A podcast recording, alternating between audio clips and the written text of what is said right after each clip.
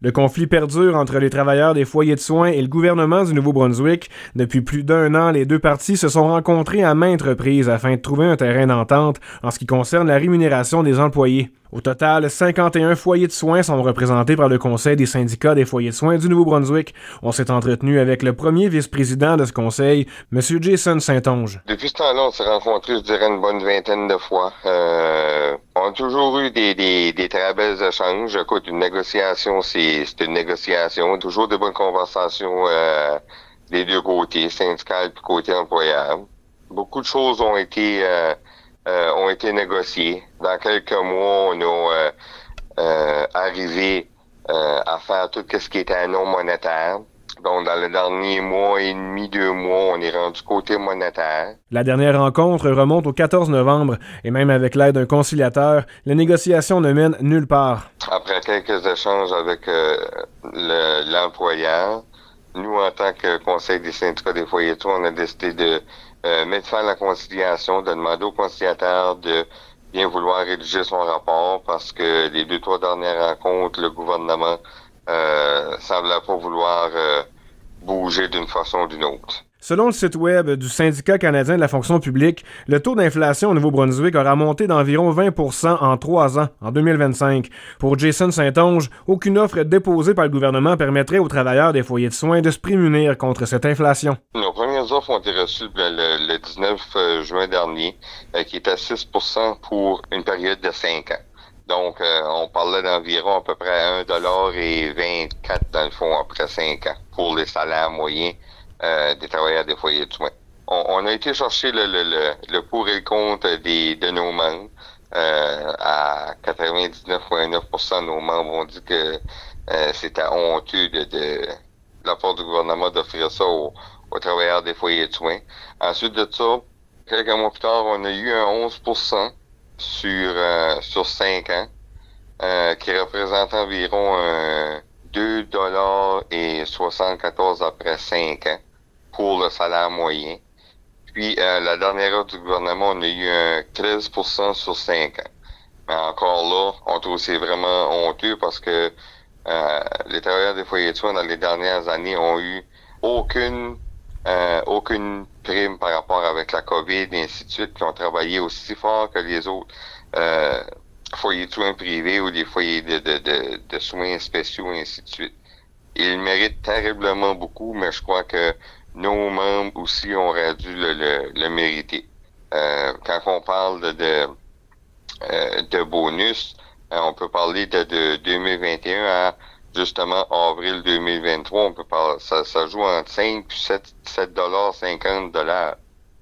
Donc, c'est des beaux bonus dans le fond, mais nous autres, en tant que travailleurs de foyer de on a eu exactement zéro. La présidente syndicale de la résidence Monseigneur Melançon à Saint-Quentin, Mme Marsha Wilson-Banville, affirme qu'une grève est imminente. Les foyers de soins dans la province de Nouveau-Brunswick, euh, on se prépare pour la possibilité de faire une grève dans soit les prochains jours ou les prochaines semaines.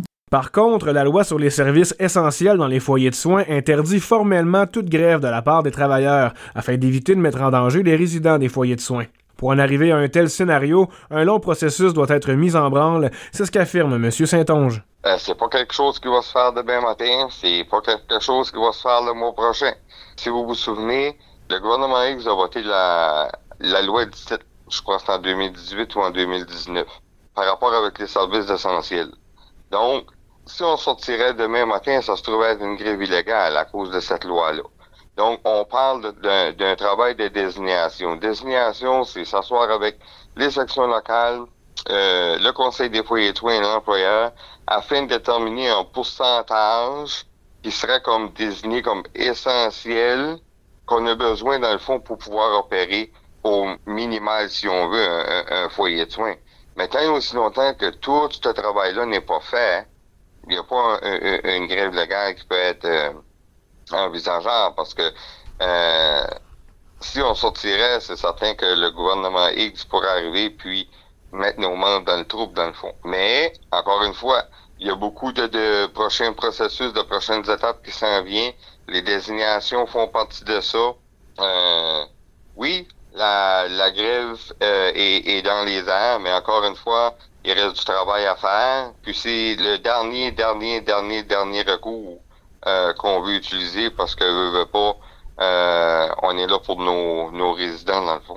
L'Association des foyers de soins du Nouveau-Brunswick se range du côté de leurs employés. C'est donc essentiellement le gouvernement qui refuse de soumettre une offre acceptable. On écoute Madame Marsha Wilson-Manville. Qu'est-ce qui bloque? C'est vraiment M. Higgs qu'il refuse totalement euh, de nous donner un offre. Euh, de qu'est-ce qu'on vaut pour le travail qu'on fait à tous les jours. Euh, durant le temps de la pandémie, on a vraiment, vraiment été oubliés. Nous autres, euh, nous ont donné les noms de les héros de la pandémie, puis le COVID, puis on, on travaille à bout de souffle encore aujourd'hui, à tous les jours. On donne de notre possible, mais pour des héros, là, euh, le salaire, euh, il nous offre même pas euh, de quoi qui couvre le taux qui a monté pour le coût de vie. Puis c'est vraiment le côté de Higgs que il, il brague puis il dit souvent que on, a beaucoup beaucoup, d'argent dans le compte, mais en même temps, ça donne quoi d'avoir d'argent dans le compte tes, tes, travailleurs sont en train de crever puis ils sont pas capables de payer leur gaz avec un, un, surplus qui dépasse un, un, billion dans les derniers trois ans, mais on dit encore, on n'a pas d'argent. C'est à se demander puis à se poser des questions. Maxime Gauthier, journaliste IGL, OFM 90 Route 17.